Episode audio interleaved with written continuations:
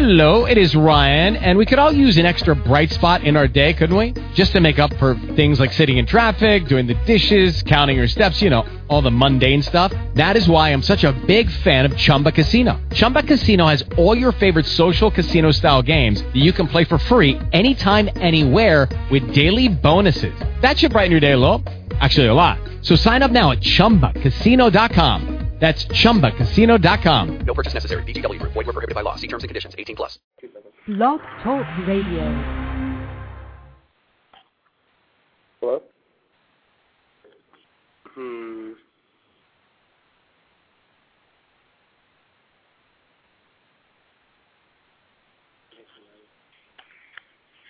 Dr. Welsing? Yes. Oh, okay. We are live on uh, the Cows Radio Show. Uh, I want to thank everyone for tuning in. Um, again, Dr. Frances Cress Welsing, third generation uh, physician, uh, scholar, and victim of white supremacy. Um, how are you doing this morning? I'm fine, thank you. What about yourself? Uh, I'm doing well. It's a little rainy here in Seattle, but that uh, tends to be the case. Um, I wanted to uh, really quick before uh, we started the show. I've heard you do uh, your uh, prayer that you wrote. Is there any way you could do that for us to kick off the show? Hmm, I don't have it in front of me. Oh, okay. I thought you had it memorized. It's all good. Um, Mr. Neely Fuller Jr. Um, I've been told he's you know had a pretty big impact on your work and you getting your book together. Um, is there any way you could uh, just share with the audience um, how Neely Fuller has impacted your work, and uh, if you could share uh, information on how they could get his book, that would be good as well, please. Uh, well, Mr. Fuller is uh, a native of Muskogee, Oklahoma, and he had been writing about racism, white supremacy as a system. He had been writing about it, I guess, since the mid 1950s. I met him in the late 1960s, and um, I was looking for answers about racism as a psychiatrist, and I happened to meet him, and he had been writing, as I said, since the 1950s about racism, white supremacy as a total system. So when I heard him talk about his ideas, I said this is profoundly important, and uh, that's how um, I started writing about racism from the standpoint of it being a total system um, to maintain racism, white supremacy, or a total system for white power, maintaining the equation of white power over non white powerlessness. And so I encourage everyone to read his work, get his book, and read uh, his work. I consider him to be one of the most important thinkers, black or white, in the 20, 20th, 21st century. Wow. Um, and do you know uh, information on how uh, anyone can get his book if they're listening in and they're not familiar with his material? Well, they can call him at area code two zero two four eight four five four six one and arrange to get a copy of his book. Uh, the short title is uh, Textbook for Victims of Racism, and White Supremacy. Um, white supremacy as a global system. I want to give out the definition really quick. Um, the definition that I use when discussing white supremacy, uh, a global system of people dedicated to, excuse me, a global system of people who classify themselves as white and are dedicated to mistreating and or subjugating everyone that they say is not white. Uh, my definition for uh, the system of white supremacy um, is that. Are you agreeable with that definition? Uh, no. Uh, I mean, Okay. that's, you know, in other words, you certainly have a right to have a definition. I say that uh, it is a local, national, global system, uh, behavioral system of thought, speech, action, and emotional response, consciously and or subconsciously determined, practiced by people who classify themselves as white. In all areas of people activity, economics, education, entertainment, labor, law, politics, religion, sex, and war, for the ultimate purpose of maintaining white genetic survival and preventing white genetic annihilation on planet Earth, a planet upon which the overwhelming majority of people are classified as non white by the minority of people who classify themselves as white. And the people who are classified as non white are genetically dominant in terms of skin coloration compared to the genetically recessive white skinned people. Okay.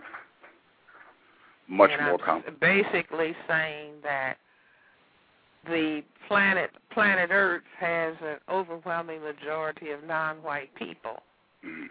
And non-white people are genetically dom- dominant. By that I mean Barack Obama as an example, uh, because his mother is white and his father was a black man, and black or the ability to produce melanin skin pigmentation is a genetically dominant trait. So you never mix a non-white person plus a white person and get another white person. Mhm. You always get a person of color because of the genetic dominance of uh, being able to produce melanin skin pigmentation. So the fear of white genetic annihilation is related to the demographic conditions that exist on planet Earth. And I didn't invent uh, genetics. Uh, and the uh, dominance of the ability to produce melanin pigmentation is not something I created. It's something that happens to exist on the planet. And this is what racism is all about. It's preventing white genetic annihilation on planet Earth. Mm. Wow. Okay. Uh, much more thorough explanation. Um, thank you very much uh, for sharing that with the audience. Um, so, in the global system of white supremacy, um, which is about maintaining uh, the group that classifies themselves as white uh, to make sure that they uh, are not annihilated, annihilated genetically uh, by darker uh, skinned people. Um, how do you feel the non-white people on the planet? How should they be? How should they behave in relationship uh, to white people as long as the system of white supremacy uh, exists? Well, first and foremost, uh, and I will speak for black people, I could speak for all non-white people who have been victims of racism, white supremacy, Mhm. that the confusion on the part of people who are classified by white people as non-white. The most important thing is that they have not understood why they have been treated in the way that they have been treated. They haven't understood why. They have complained about the treatment, but at the same time not understanding in depth why it is. Uh, like we as black people, we have gone through uh, formal enslavement, the black people in this area of the world, and uh, we wondered why were we being mistreated as we were. And after uh, so-called emancipation, there was a continuation of the mistreatment. And it's just like after the civil rights movement, black people have wondered, well, why does the uh, mistreatment continue? And uh, so at one point, we thought, well, it's just a matter of having the chains removed.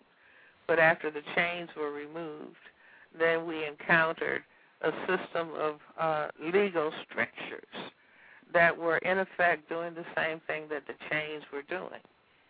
And after the laws were changed, we were still encountering the issue. Well, you won't understand, you know, you'll just be a, in a state of continuous puzzlement until you begin to understand my definition of racism, white supremacy, that it is all about white genetic survival on planet Earth. You see, so the understanding of why people behave as they do is the most important thing in the world, particularly if you are a victim of that Mm. behavior. Because once you understand, oh, people who classify themselves as white are engaging in practices and establishing patterns of perception, logic, thought, speech, action, and emotional response in all areas of activity economics, education, entertainment, labor law, politics, religion, sex, and war for the purpose of white genetic survival, then you don't go along, uh, you know, begging and hoping that uh, people who classify themselves as white will change their behavior. Mm. That You see, once you set up uh, a system of behavior for your survival, mm. it's not logical to anticipate that uh, the persons are going to change survival strategy. And so you have to organize your behavior in such a way that the behavior, your behavior neutralizes the behaviors of injustice. And I maintain that that can happen. It's not about hating white people yes, ma'am. but it's about understanding why they feel the necessity to do what they do, even when they are denying that that's their intention. And that's the importance of saying the behavior is organized consciously and or subconsciously. Wow. So the first and foremost to understand exactly what is what is happening on planet Earth. Neely Fuller has written that if you do not understand white supremacy, racism, what it is and how it works, everything that you think you understand will only confuse you. Mm. So this is the most important challenge that uh, black people and uh, black people are the most important victims of racism, white supremacy, because they have the greatest genetic potential to produce the black pigment melanin, and so therefore they are the person's most feared. Mm. And see, once you understand this, then you understand uh, the proclivity on the part of people who classify themselves as white to portray uh, black people or black men as uh, gorillas, as chimpanzees, as we've just seen Mm. happen in terms of the cartoon in the New York Post portraying President Barack Obama as a chimpanzee. Mm. Well, this is not the first time. This is what uh, the series of films on King Kong. Mhm. That's what those films were all about, using images to demean and to degrade uh, black people and black men in particular in relationship to white females Mm. uh, because even the instance uh, of the cartoon, that cartoon came from something that had happened in real life in the state of Connecticut, where a white female had a chimpanzee pet, uh, animal with black fur that weighed 175 to 200 pounds, and she was treating this chimpanzee as a as a mate. She ate with the chimpanzee. She bathed with Wow. the chimpanzee. She slept with the chimpanzee.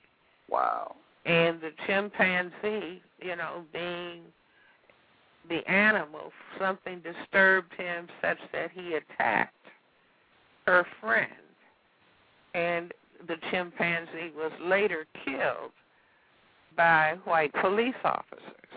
Mm. You see, so the underlying elements are exactly the same thing as the elements in uh, the King Kong series in film, where the representative, the symbolic representation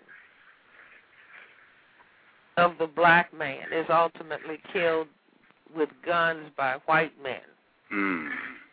because of involvement with a white female. Wow. Wow. Which is right along with your analysis of white genetic annihilation. Exactly. You see, which is, uh, you know, we've just come through what is called Black History Month, Mm. and a significant part of that history is black men being lynched and castrated because supposedly the black man looked at a white female or thought he wanted to think about looking at a white female. That was always the underlying accusation. Or a white female said a black man did something to her. Wow. And the lynching and the castration was killing a black man and then attacking his genitalia. Because within the testicles is the genetic material that can cause white genetic annihilation. So racism, white supremacy, instead of people treating it as, uh, and this is where uh, the government, uh, having called uh, crimes of racism, white supremacy, hate crimes, Mm. I say was a deliberate uh, move to not focus on. It's e- just as easy to say a crime of racism, white supremacy. You see, because hate is an emotion; it doesn't mean anything. Mm.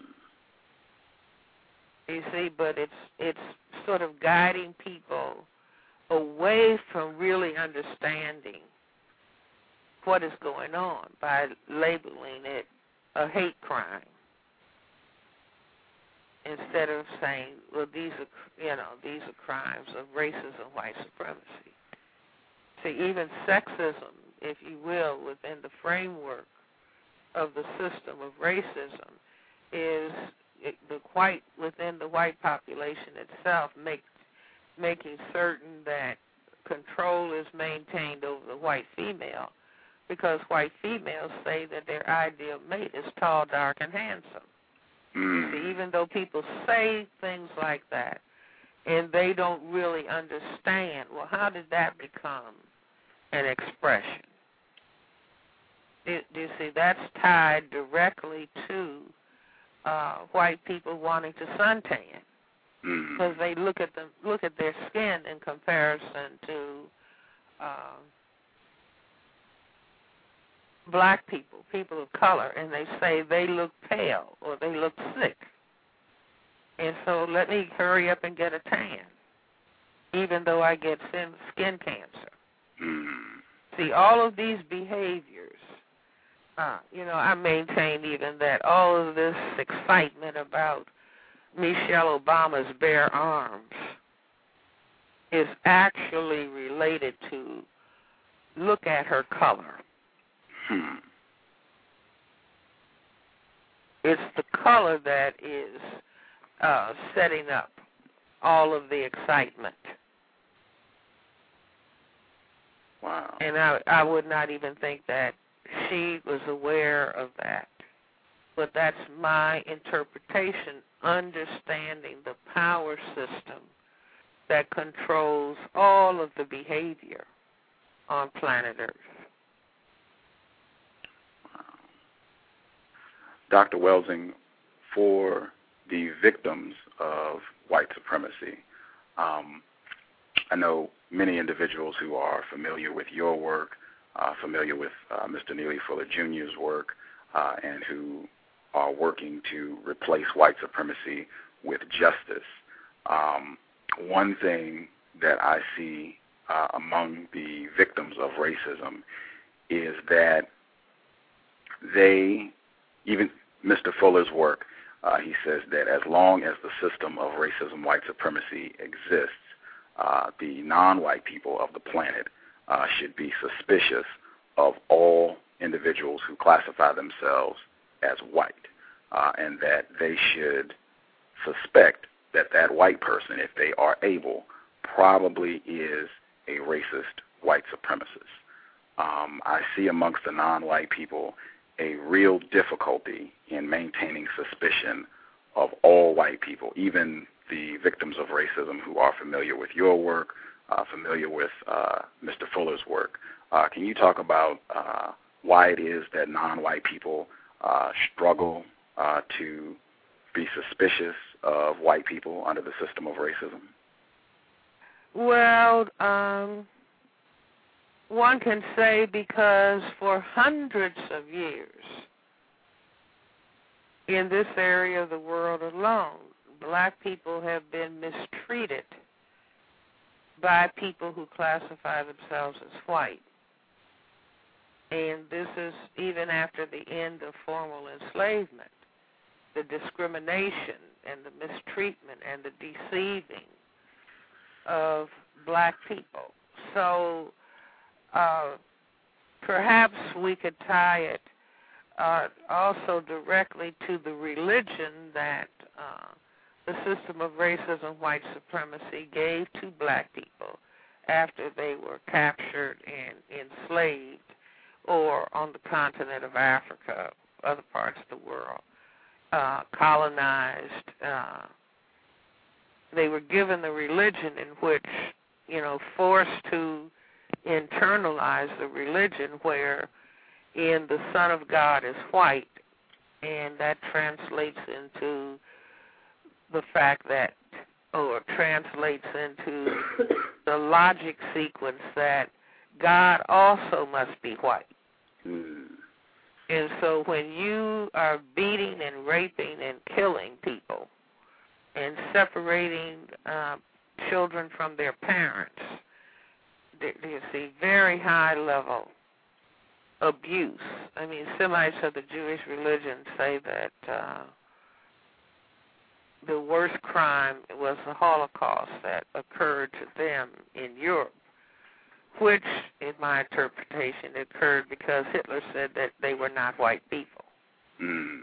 And so, therefore, he wanted, you know, Europe to be free of people that he classified as non-white. That that was the greatest crime, but I say the greatest crime is what has ha- systematically happened to black people. So, in other words, when you, if a person is in prison, for example, after a period of time of brutalization, the person starts hoping that the guards or the warden will really like them Mm. instead of being uh, instead of injuring them in various ways. So a very deep subconscious aspect of black people's mentality is wanting to believe that white people will love them and stop mistreating them. And because they do not simultaneously understand, see, black people are not walking around with a definition of racism, white supremacy in their heads. They don't even realize that they need a definition of racism, white supremacy. You see, or as a white, older white female told a young black man who said that he didn't want to talk about racism because he was a Christian. This older white female from the South told this young black man at a conference on racism, look, we gave you the Bible, we gave you the religion of Christianity, and we taught you to focus on three things. You, meaning your group of black people. Slave, obey your master. Turn the other cheek, and you will get your reward in heaven. And so I would say that that is the dominant operative philosophy that black people hold.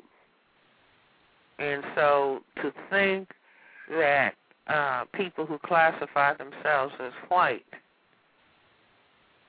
have the need to continuously mistreat.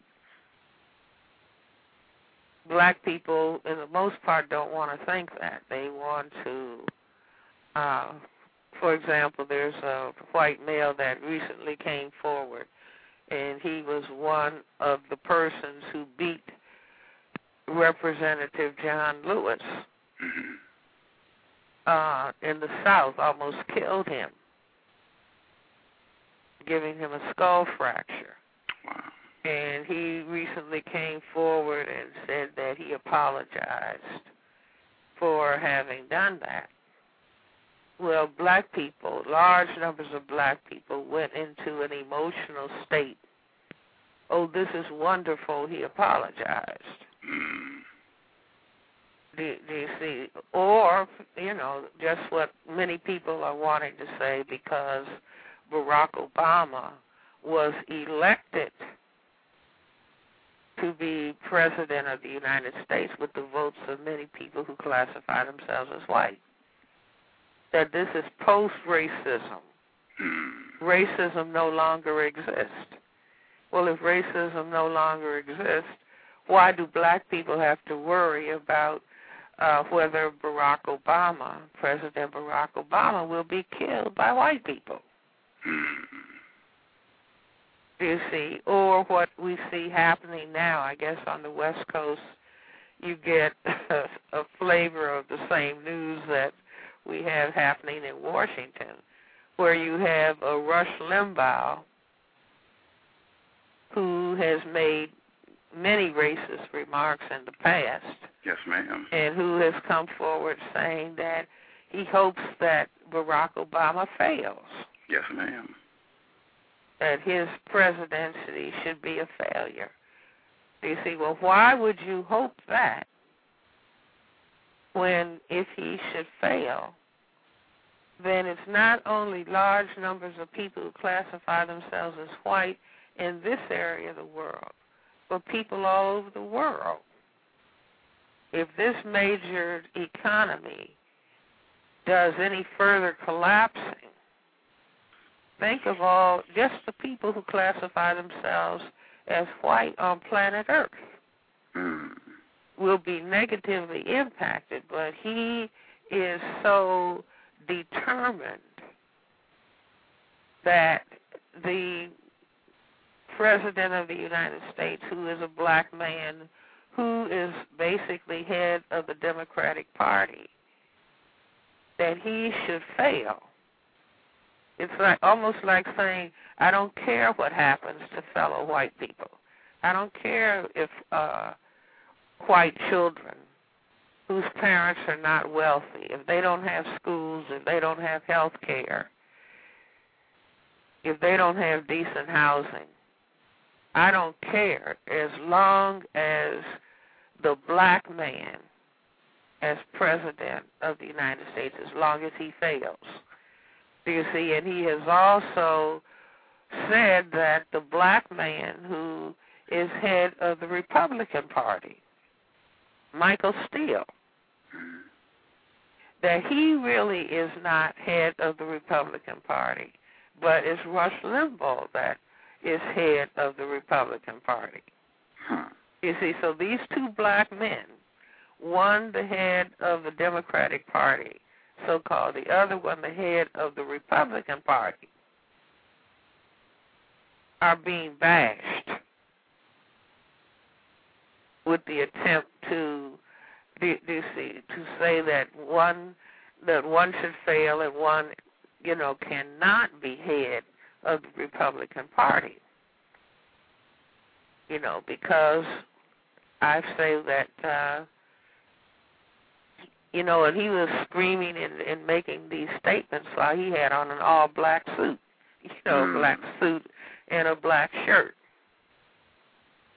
But these Wow. black men having the semblance of power is unacceptable. Now that's understandable within the framework of having an analysis of what the system of racism, white supremacy is really all about. You see, but simultaneously, there is within the entire system and culture a denial of racism. You see, because you also have a black man now who is Attorney General of the United States, Eric Holder. Mm. And when he spoke about the need to do something about racism, in that the pattern of behavior amongst all people, whether they're white or non white in America, has been to behave in a cowardly manner in relationship to dealing with racism. He was roundly attacked. Hmm. You see, I mean, coward is a good English word. It means backing away from something that is fearful, disturbing, or threatening. Well, for the most part, uh, see, President Clinton came out and said a cornerstone of his administration was going to be to deal with racism. And he set up a committee to deal with racism. And that, you know, went by the boards, you know, after he was being accused and impeached. That just dropped out of sight. President Barack Obama, in his speech in Philadelphia, said that racism needed to be dealt with.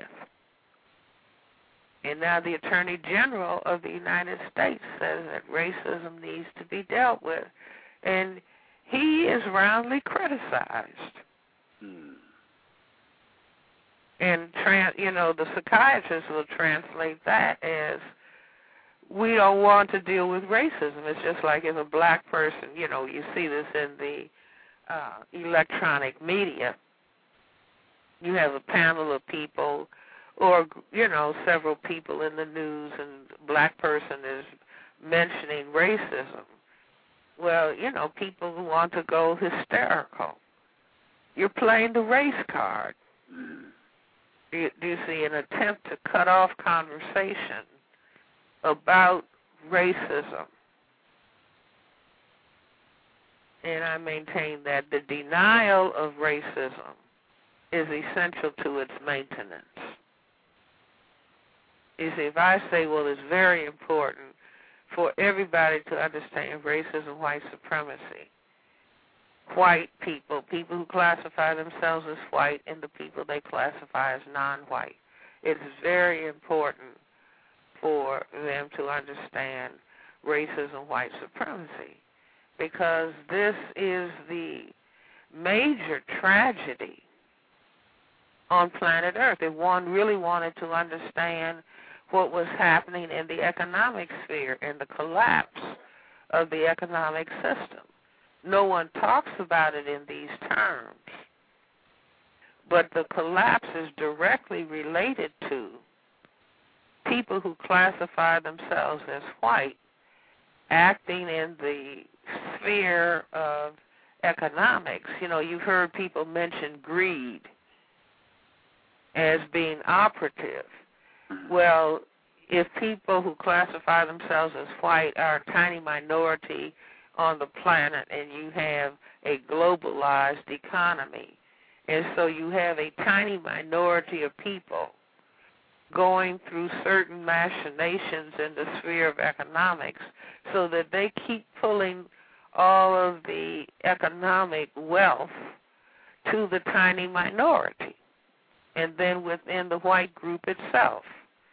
where you will have an upper class, middle class, and a lower class of people who classify themselves as white. And so the tiny minority of the upper class is pulling money away from everybody else. Then you you are going to have a collapse of the economy and people who feel inadequate or people who feel themselves to be genetically inadequate and numerically vulnerable will manifest greed. You see, instead of me feeling inadequate compared to the majority, if I have everything, if I have all the money, all the oil, all the gold, all the minerals, then I don't have to, I can feel, in a sense, powerful because I have taken everything. But then that's going to, that's not, you know, sustainable when you have a majority of the people on the planet being without. Or imagine where the economy could be if there was not the expenditure of money by making, and producing and buying weapons of destruction. Mm. Do you see? But the wars that are going on now, Iraq, Afghanistan, those are all non-white people. Iran, non-white people. But if you feel that you have to have all of the oil to secure your survival, then you are spending most of your money on weapons of destruction. Well, if you're spending most of your money on weapons of destruction, where is the money for schools and hospitals and adequate housing and food for the majority of the people? Just the major- if you just talk about the people in this area of the world that we call the United States. You see, but if you have to keep subduing and destroying different groups of non-white people so that it's easy for you to take all of the resources that they may be sitting on in order for white genetic survival or to prevent white genetic annihilation on planet Earth. This is a tragedy. So if I could be the psychiatrist for all of the people on the planet who classify themselves as white. And I wrote about this in my first paper, The Cress Theory of Color Confrontation and Racism, White Supremacy, that the challenge to white behavioral scientists is to help them become comfortable, help people who classify themselves as white become comfortable with their tiny minority status and their genetic uh, recessive status on planet Earth. Do you see? But uh, you know, if you say this to many people who classify themselves as white, they I don't know what you're talking about. There are many, many, many white people who don't know that they are only a tiny, tiny minority of the people on the planet, fewer than one tenth. You see, if you turn on television, you just see white, white, white, white, white. So, uh, you know, a person could think, well, white people are the majority people on the planet. Or if you open any textbook in school, from pre-K to college, you could think that, you know, people who classify themselves as white are the majority people on the planet. Is certainly not a tiny minority. This is n- never talked about. You see, you even have people who are saying by the year 2050 there will not be a dominant any group. But that's not true. By year 2050, the people in the area of the world called the United States of America, the people who have been classified by white people as the non-whites will be the majority. You see, not uh, you know, no group will be. That's like they don't have a problem saying now that people who classify themselves as white are the majority. So what would be wrong with saying by year 2050 or 2040 that the non-white people will be the majority? Wow. You said that uh, amongst the individuals who classify themselves as white, um, and even amongst the non-white people, one of the biggest weapons uh, for maintaining the system of white supremacy uh, is denial. Uh, to set up a system where the non-white people uh, don't think that white supremacy racism exists anymore, particularly now with a non-white uh, president, uh, and white people insist that there's no such thing uh, as a system of racism, white supremacy. Um, at least two uh, white people, and actually two admitted uh, white supremacists. Uh, I'm, I'm sorry, I didn't hear that part. You said Uh, at least two. at least two white people, uh, and then I said at least two admitted white supremacists uh, known as uh, Tim Wise and Ferrell Winfree. Um, these individuals do uh, talk about uh, racism, white supremacy. Um, Mr. Tim Wise, uh, he was also uh, on the Cows radio show. Uh, Mr. Tim Wise uh, said that uh, it is not possible uh, in the system of racism, white supremacy, uh, for a white person to not be racist. Uh, he said under the system of white supremacy, all white people function as collaborators in the systematic mistreatment of non-whites. Uh, Ms. Ferrell Winfree, also an admitted white supremacist, uh, said that you can't be white and not be a racist. Um, what do you think about uh, the effect that uh, Tim Wise and Ferrell Winfree, I suspect you're familiar with these individuals. What do you think about the effect that they have on the non-white individuals who hear them speak? Uh, well, first of all, to the extent that they are not talking about Neely Fuller Jr.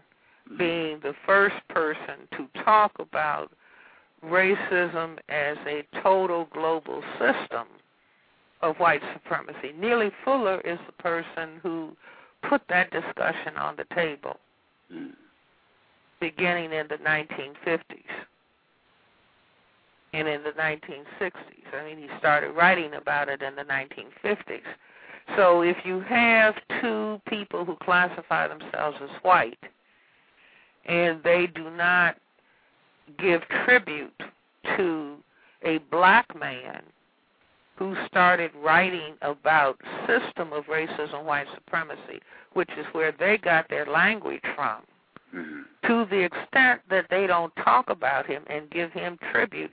He is the person. This black man is the person is the first to talk about uh, racism white supremacy being a system that controls thought speech and action in all areas of people activity economics education entertainment labor law politics religion sex and war and the person to also put the discussion, the concept of counter racism on the table. Mm. So, to the extent that they don't give credit to him, it's like, you know, white musicians taking credit and saying they started jazz where they took it from black people. Mm. So, it's the same pattern of racism, which I say is, you know, to say that every person who classifies himself as white is indeed participating in the system, but if you are pretending to understand and if you're calling yourself an anti-racist, Mm. you are making people think that you are against racism Mm. when in fact you are not. See, John Brown was against racism, white supremacy, the slavery phase of racism, white supremacy. Mm. And he died, whether somebody agrees with how he went about it, but he was against it and he gave his life being against an unjust system. Mhm. You, you see, so you know, people pretending that they are they have an interest, but they don't give credit to the black person who they took their language and their discussion from. Mhm. Is again, you know, I'm white. I'm the one who's who's done this, and so worship me. Mm. Look up to me. And I don't dare mention the name of, you know, Neely Fuller Jr. Wow. And and that's why people begin to engage in language talking about white privilege and whiteness. Whiteness theory. You know, racism, white supremacy is terrorism. Mm. There are more than a million black men incarcerated, taken away from their communities and their families. because of the mindset of racism, and white supremacy. So to call such a system of terror, the terror of unemployment, the terror of underemployment, the terror of gentrification, to call this whiteness, that would be like somebody referring to the Holocaust that Adolf Hitler conducted against the Semites of the Jewish religion because he said they were not white people.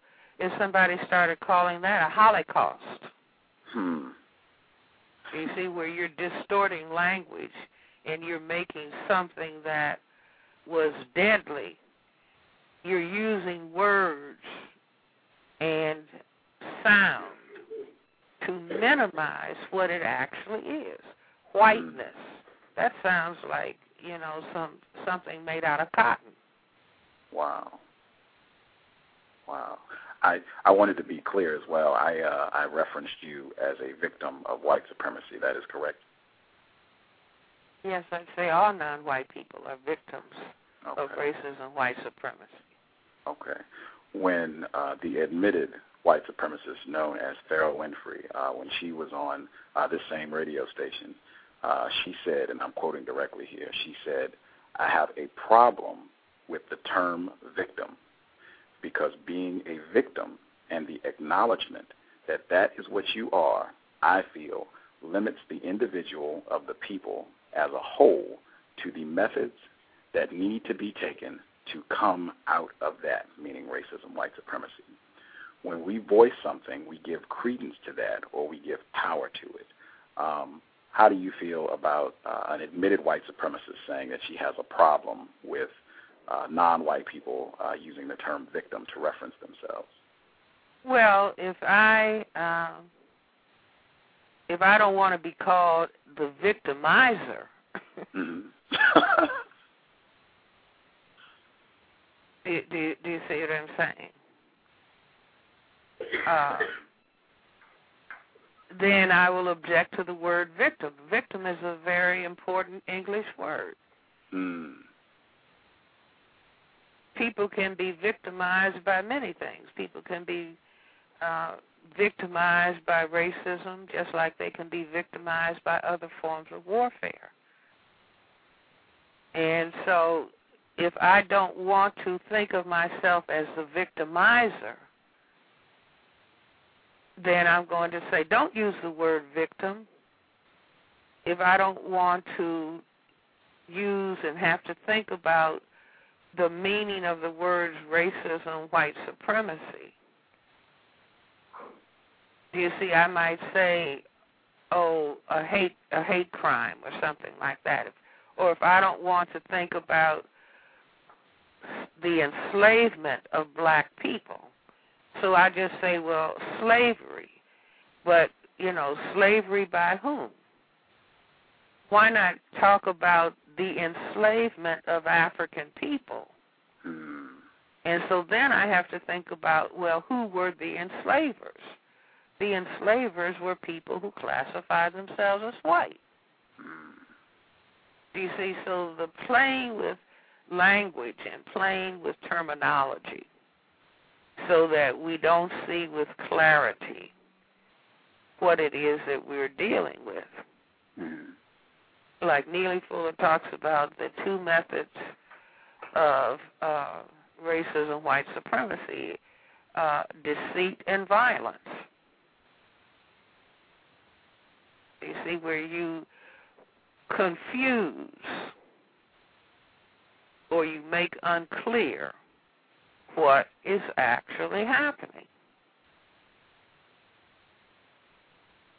You see, so that the people, if there are people who uh, want to, you know, end racism, white supremacy, and see it as the highest form of injustice that has ever existed on planet Earth, they will come forward and say, uh, you know, number one, yes, this system does exist, and the people who classify themselves as white are the people who have practiced white supremacy, which is why the importance of constantly using the word white in describing who they are.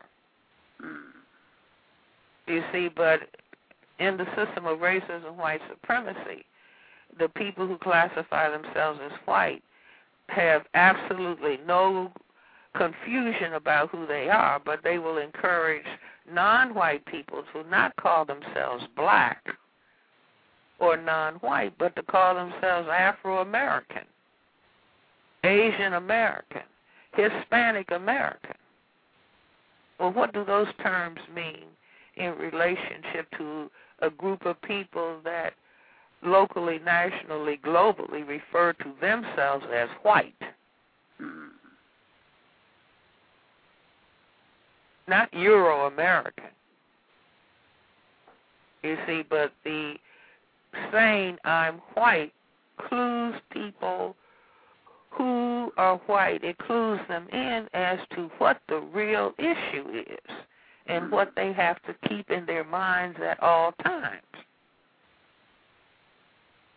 That they are a minority that is genetic recessive, consciously and or subconsciously aware. And that's what they have to prioritize.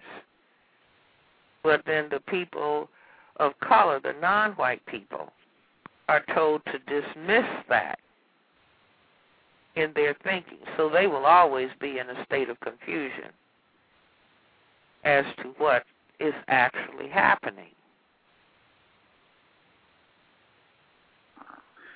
Wanted to uh, get your view. Do you think, uh, since in the system of racism, white supremacy, the primary weapon is deception, uh, the use of words uh, to provide confusion about what is actually happening, uh, do you think uh, the use of the term uh, victim uh, or victim of racism, white supremacy, do you think that is constructive uh, to add clarity uh, and to enable the non-white people to better understand uh, the environment in which they exist? Well, if I have a system that is specifically targeting, in a destructive sense, people who are non white, wouldn't it be important that they understand that this is what is happening? Mm. But once they understand that this is what is happening, they're no longer in a state of confusion and they can organize their behavior to bring that system to an end. But you know, in in games, you know, games of basketball, games of football, um, even tennis, where you're playing against an opponent, if you can confuse the opponent about what you're going to do with the ball, let us say. You make your opponent think you're going to move to the right, and your plan is to move to the left. So your opponent cannot appropriately organize their their defense. Do you see? So that's what you are engaged in. Do, you see? But saying that you're in a system of democracy where everybody is equal is quite different than saying that you are in a system of racism, white supremacy, and the opponent that you are organizing your system to uh, attack is, you know, non-white people. That's not said. But in truth, that is what should be said.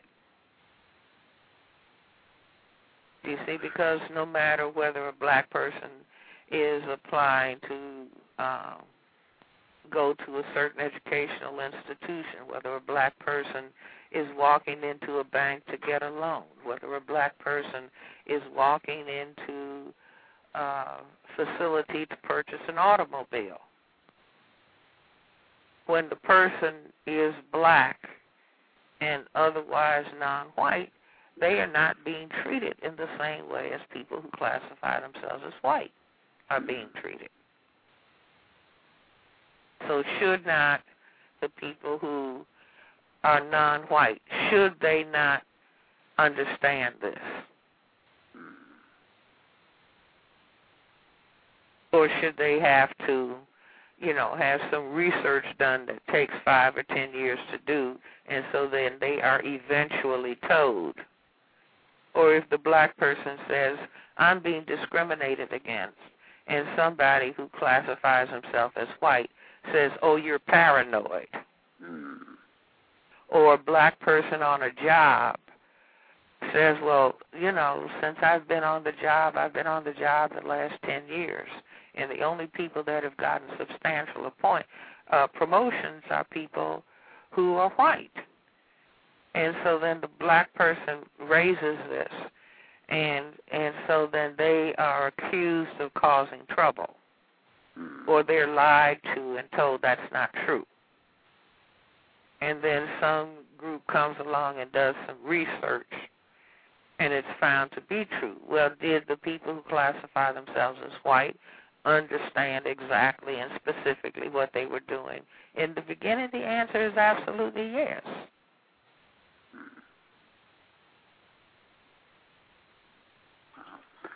One of uh, one of the main uh, difficulties that I see among the victims of white supremacy, um, not understanding uh, racism, white supremacy, uh, what it is, and how it works. Uh, I see that the non-white people really struggle uh, with Mr. Fuller's suggestion that sexual intercourse between non-whites and whites uh, be discontinued until the system of white supremacy has been replaced with a system of justice. Um, I've seen this even where you've given lectures uh, and you know spoke about this issue uh, in depth, and a non-white person said, "Well, yeah, that that makes total sense." Uh, but I don't think this particular white person uh, is a racist. I don't think this particular white person uh, is into having sexual intercourse uh, with non-whites. Um, I, I've just seen an incredible amount of resistance uh, from non-white people to declining to have sexual intercourse with white people under the system of racism, white supremacy. Um, why do you think there is uh, such such a zest, uh, such a desire uh, to engage in sexual intercourse with white people under these conditions of racism, white supremacy? You mean the desire on the part of black people to have sexual intercourse? Yes, ma'am. Yes, ma'am. Well, I would say that that's a part of um, a part of the desire, like Rodney King. Why can't we all just get along? Mm. Or why can't we just all love each other? You see Martin Luther King? Why can't we all love each other? Mm. or that this is the goal objective, where uh, Dr. King didn't see that if everybody on the planet just loved each other and color was not a stumbling block, white would disappear. And so, whereas black people are desirous of everybody just getting along, let's get along and let's love each other. But that cannot happen if the goal objective on the part of people who classify themselves as white is the prevention of white genetic annihilation. So people when people who classify themselves as white ask me, Dr. Welsing, what can I do to help solve the problem of racism, white supremacy? I say, tell black people what white people talk about when there are no black people around. Mm. See, what do white people, what's the conversation like when there are no black people around?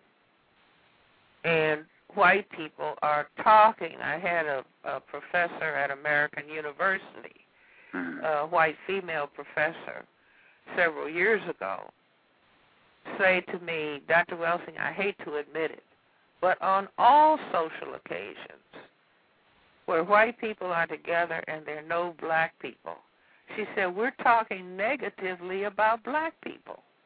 Wow. And the assumption is is that every white person present agrees with the discussion. Wow. Do you see? And I said, well, I understand that because the, what the discussion is about, even though it is not discussed in the terms that I have uh, used, ensuring white genetic survival, when white people, people who classify themselves as white, are talking negatively about black people, they are talking about maintaining the system of racism, white supremacy.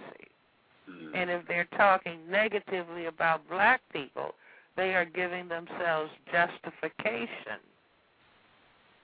for the mistreatment of black people. Wow. And so when black people don't understand this and a white person goes to bed with a black person and the white person doesn't talk about this is what we say about black people when there are no black people around. Do you see the person who is classifying themselves as white is keeping very important strategic and tactical information from black people Mm. and saying that I love you. Well, I can't love you and at the same time not give you important information. See, on a job, a job situation where there might be black people and white people working together, the white person is in on the fact that white people are being paid more than black people. Mm. So a white person, a white male approaches a black person to have sexual relations, or a white female approaches a black male to have uh, sexual intercourse. And I say that the white person is always the one making the overture. I mean, imagine a black man deciding that he's going to speak to any white woman of his choice. All she has to do is say, help rape, and he will mm. be lucky if he continues to live that day. wow. So she has to make the overture. The white male makes the overture. You see, but all kinds of overtures on the part of people who classify themselves as white, male and female, sexual overtures to people of color without revealing what white people talk about when no black people are around. Mm. Wow. You see, and every you know, when a white person says, Dr. Welsing, how can I help? And I say simply tell black people what white people talk about when no black people are around. And I've never had a white person say, other than this one person that I mentioned, But she didn't say exactly what it said. She said we're talking negatively. Hmm. But that's not revealing the details of the discussion. Right. I've never had a, well, let me tell you, this is what we talk about. And this is what we say we're going to do. Wow. And so it becomes the sexual activity in the system of racism where it crosses the racial line becomes a deception. As Neely Fuller has said, it becomes, you know, the first level is tackiness, trashiness, and then becoming terroristic, Mm. which is what many black men have experienced in the workplace. Mm. If a white female approaches a black man and he acts like he's not interested, she begins an attack on him.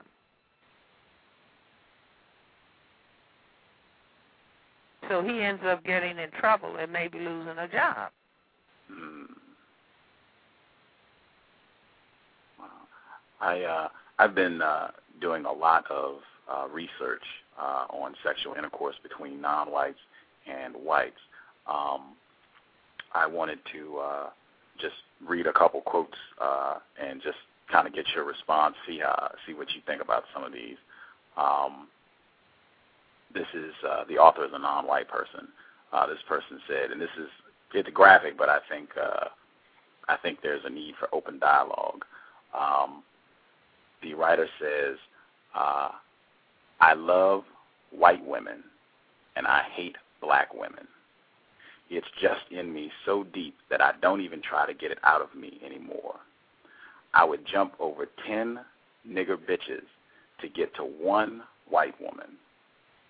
Ain't no such thing as an ugly white woman. A white woman is beautiful, even if she's bald headed and only has one tooth. It's not just the fact that she's a woman that I love. I love her skin, her smooth white skin. I'd like to lick her white skin as if sweet, fresh honey flows from her pores and just But we don't touch her need to hear any more. Okay, this is from Eldridge Cleaver's uh, "Soul on Ice," uh, 159. Um, just you know, See, but this is right. See, this is a necessary black self-hatred. mm, See, black self-hatred is taught every day on the television set.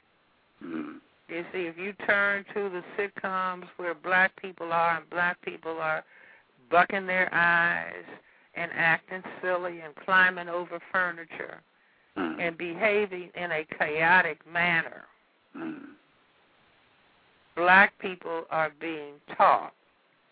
White people are being taught. Look at this subhuman behavior on the part of black people. mm, And black people are being taught hate yourself because you are behaving in a stupid and despicable manner.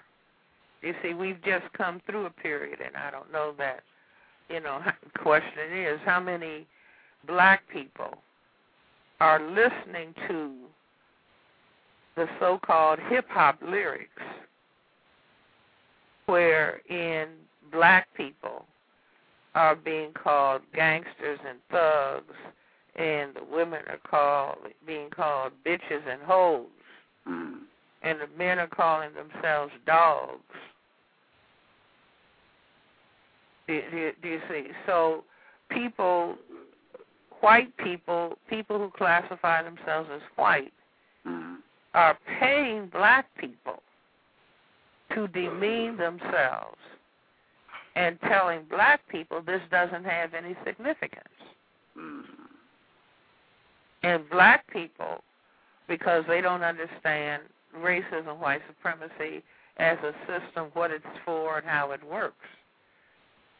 So the black person, well, I'm getting money for this, and so this is just entertainment. This means nothing. But Neely Fuller has informed us that the system of racism is carried out through all areas of activity economics, education, entertainment, labor law, politics, religion, sex, and war. mm.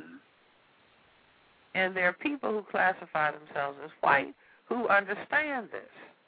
Adolf Hitler, when he decided that he was going to kill 11 million Semites of the Jewish religion, that word Semite means mulatto. People from the Middle East or North Africa who are the products of miscegenation between white people from Europe and the black people who are in Africa, making a mulatto group.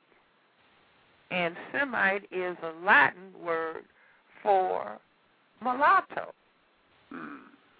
So no matter how much the mulattoes further miscegenated with white and got lighter and lighter, you see, that's just like we have, you know, thousands of so-called black people in this area of the world who could pass for white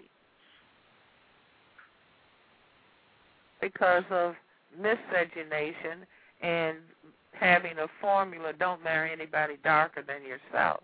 So you mm-hmm. keep making lighter and lighter people under the system conditions of racism, white supremacy. You see, and people do that hoping to get ahead, hoping for things to be easier. But Hitler, when he decided that Europe was going to be pure white, and so he started a plan to kill people who were, in his terminology, mixed race. He did it by propagandizing and producing horrible pictures of Semites of the Jewish religion. They didn't have television then, but they had movies and magazines and newspapers.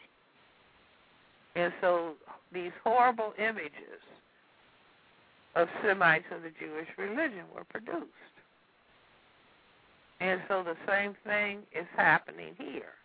You see where, you know, what is called so called, you know, when hip hop started, hip hop had positive things to say and some political things to say. The system of racism, white supremacy said we can use that beat, but it's going to be very negative and destructive language. Mm. And so we're going to use this as psychological warfare, destroying the images of black people and destroying the images to the audience, the larger audience of people who classify themselves as white. They obviously made those decisions. But with the black people not understanding what was happening.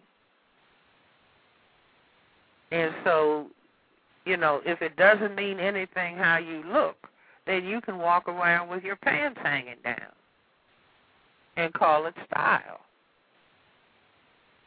instead of being able to say, I have been so victimized by the system of racism, white supremacy, which I have not understood, so it doesn't matter what image I project of myself. Mm. Or you have someone like Tyler Perry, who is a black man dressing up as a female. Before Tyler Perry, there was Flip Wilson as Geraldine. And this was being propagated because within the psyche of the white collective, in the in seeing black men as a threat to white genetic survival, instead of saying the black man has the most powerful image of masculinity, no, we'll change the black man into a woman. and because they don't understand racism, white supremacy, they don't know what's happening. So you can, you know, you can walk sometimes behind a black male. He's got his hair hanging down, earrings in his ear. You don't know whether you're walking behind a male or a female. Wow. Wow. I was glad you brought up uh, Mr. Tyler Perry. Uh, his uh, latest film where uh, the main character is a black male uh, wearing a dress, uh, playing a female. Uh, I believe was number one at the box office um, this past weekend. Um, Oh, that's And, uh, interesting. I was not not aware of that, but again, not surprised. mhm. You see, because with a black male in the White House, you see the surface reaction on the part of many people who classify themselves as white is, oh, uh, this is wonderful for America. Then, as it goes forward, it begins to seep into the awareness. Well, if this articulate, intelligent, brilliant black male is president, how can I continue to believe that white is superior? So it becomes necessary to counter that image. So CNN will have someone like D.L. Hughley Mhm. with his buffooning and clowning mentality, with his two earrings. And so, and CNN is cable news network. Yes, ma'am. So the president, Barack Obama, will be a clip of his giving a speech and sounding as though he is in charge and very intelligent, and then you follow that up with the black man is really a super, you know, a simple-minded buffoon Who demeans and degrades himself. Wow. I wanted to. You see, Uh, so these juxtapositionings, but a person who doesn't understand system of racism, white supremacy, and the logic as to why it exists will just uh, see these as you know won't connect the dots. They just see dots, but they don't see the connectedness. mhm. I wanted to um, be clear, uh, Mr. Mr. Tyler Perry. I wasn't trying to degrade him, and I, I'm sure you weren't either. Uh, these individuals are victims uh, as well because they they do not understand uh, the system of white supremacy, and you know. Are, You see, doing- but for for a, a black person, Mr. Tyler Perry has a grandmother, Mhm. or had two, and for him to not mind demeaning, grandmothers have been critical Mhm. in the sys- black grandmothers in the system of racism, white supremacy, helping black people to survive. Mhm. and for him to just not mind demeaning and degrading black grandmothers. Mhm. You see, where uh, I don't remember the full name of the uh, singer Witherspoon in the '60s had a, ha- a song about grandmother's hands Huh. and praising grandmothers. That was when black people were talking about black is beautiful, black pride, black self respect, black power. And so an artist is praising grandmother's hands. And then in the 90s and the 2000s, we have a black man who I heard him, I read where Tyler Perry said something to the effect you know, some some interviewer was asking him about what his feelings were dressing up as a woman, Mhm. and he he said, "I make the ugliest woman in the world." Hmm.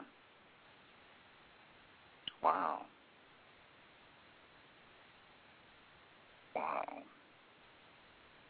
You see, so this this is very very deep, and just like you know when you can play, when you can pay a black person to be talking about bitches and hoes and gangsters and thugs, pay that person to participate in their own destruction and the destruction of their people. Wow. and that person having no insight or knowledge as to what it is that they are doing, but the person who is doing the paying is taking advantage. You see, it's just like saying it's white teenagers and white young people who would buy most of the hip hop. Mhm. Mhm. You see, and so a black person participating in making some of those so-called songs, thinking that uh, these people are my fans, because they don't really know when somebody is laughing with them or laughing at them. Right. Wow. Mr. Uh, Courtland Milloy, uh, he's a non-white journalist uh, at the Washington Post.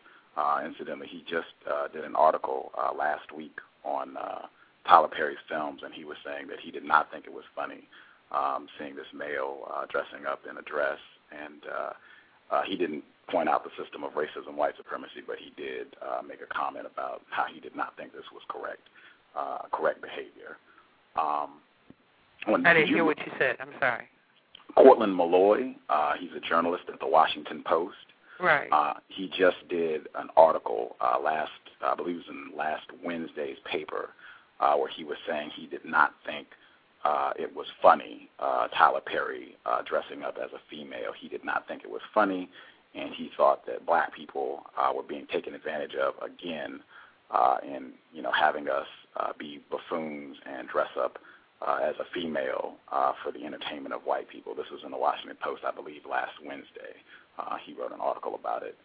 Um, I wanted to ask, did, uh, would you be cool with taking a question or two? Uh, From- yes, go right ahead. Okay.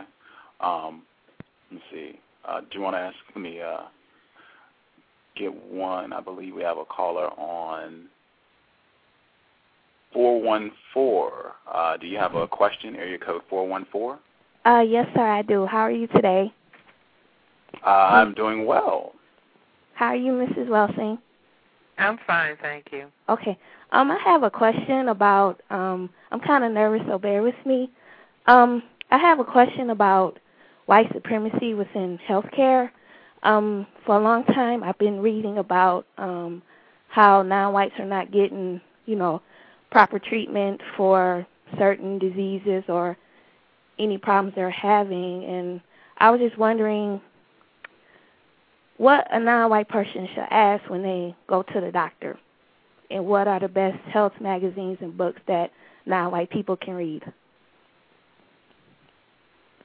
Well, uh, I would say, you know, a black person, if they go into any situation, you can, uh, you know, any health situation, you can politely raise the question Am I going to be given the highest standard of care that would be given to a person that you classify as white? Now, uh, you know, you could have various reactions.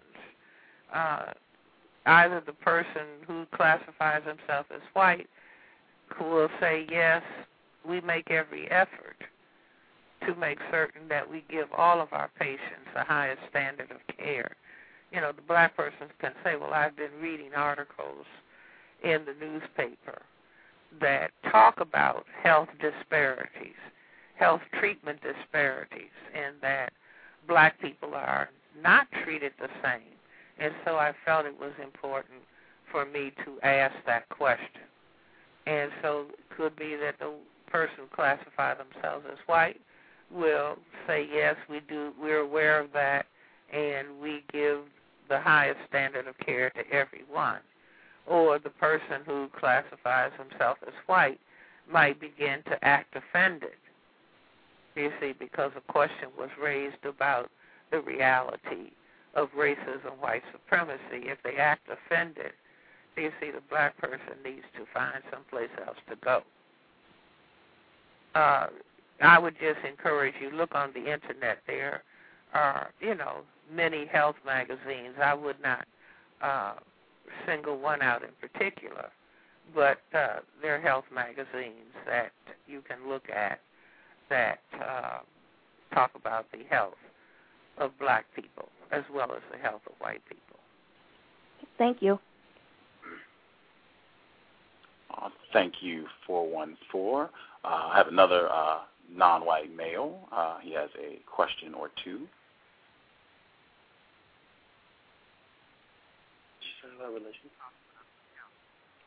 Hi. Um, yeah, I was wondering. Um, you were talking about how uh, religion has basically been used to um, subjugate and reinforce white supremacy, and um, I was wondering, like, what steps um, you could take to have someone see the reality that religion plays, especially if they have been um, uh, like for a very long time believing in this and it's become like a cornerstone of their life, or I don't know. Do you think it's beyond like hope or the ability to some some to change their beliefs?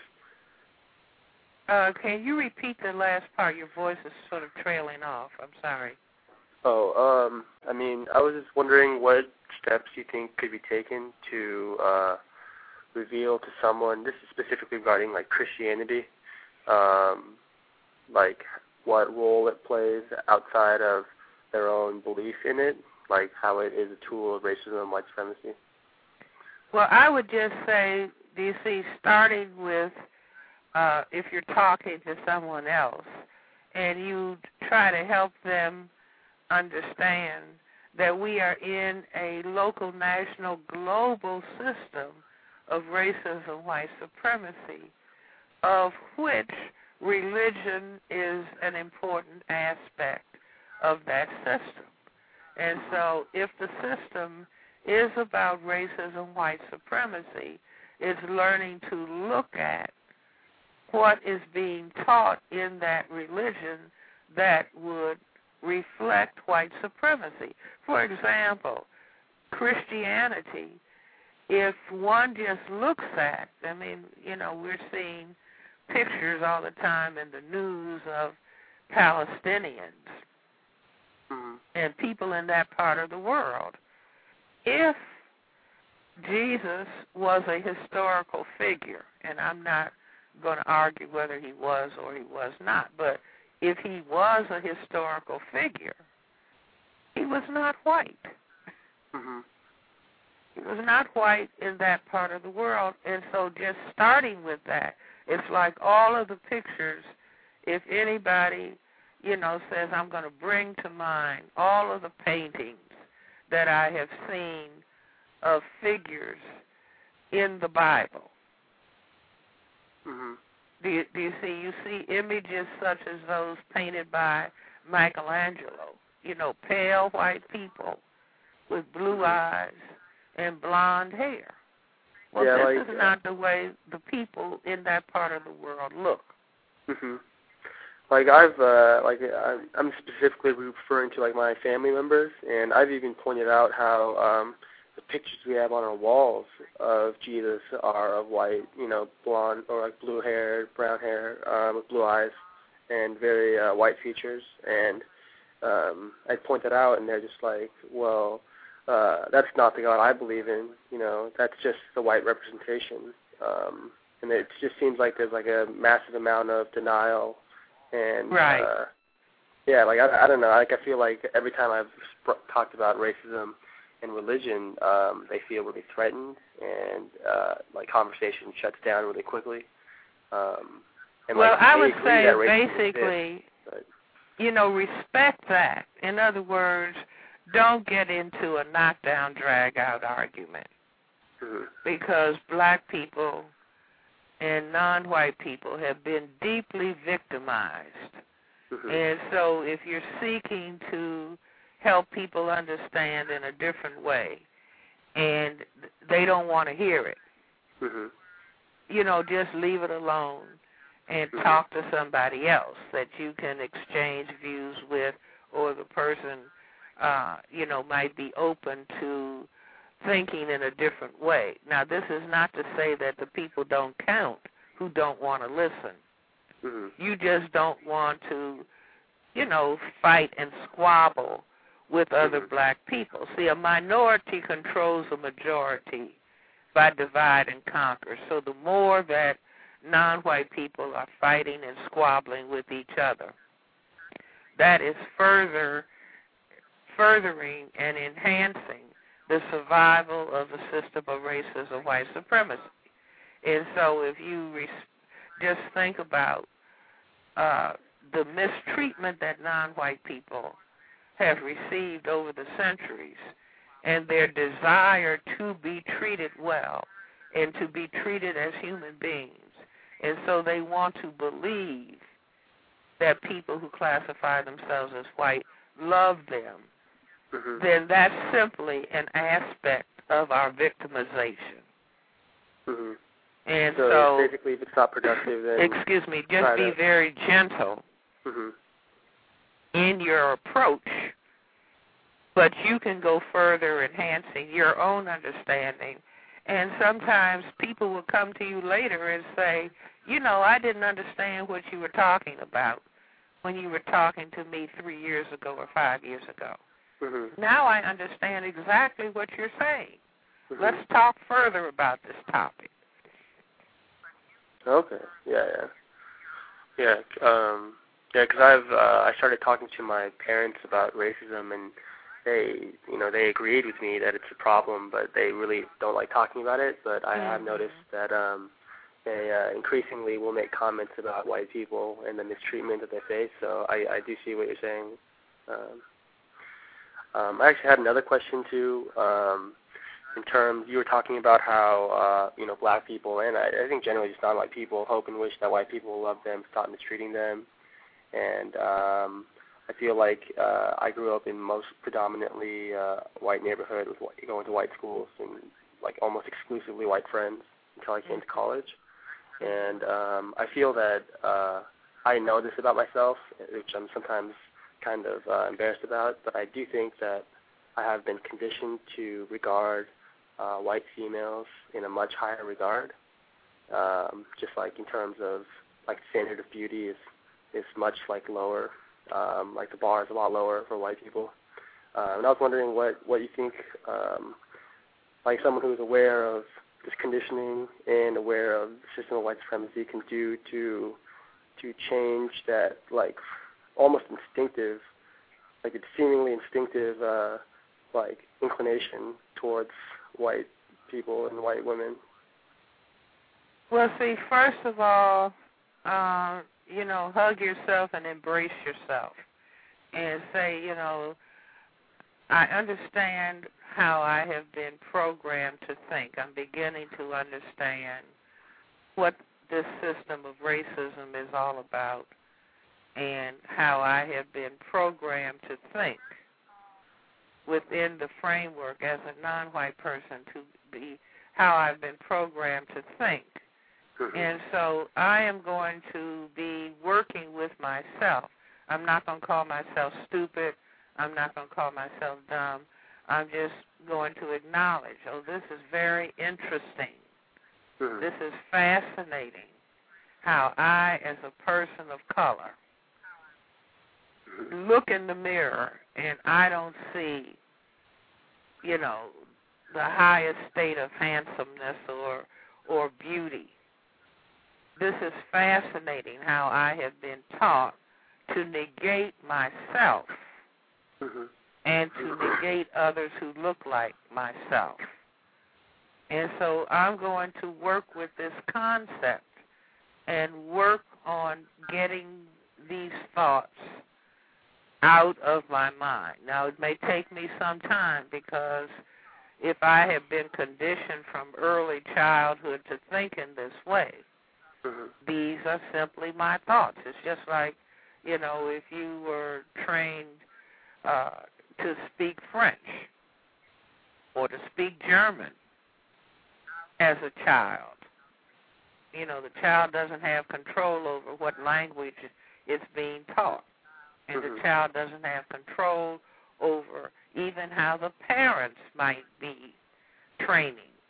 You see, because many, many, many, I would even say the vast majority of black people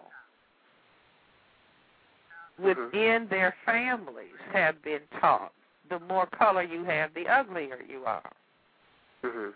and to favor the children that have the lightest skin or the Mhm. straightest hair. Do, do you see? And so these lessons in black self hatred are deeply embedded in the system of racism, white supremacy, and within the family structures of black people. And so understanding this is fascinating how this teaching has taken hold.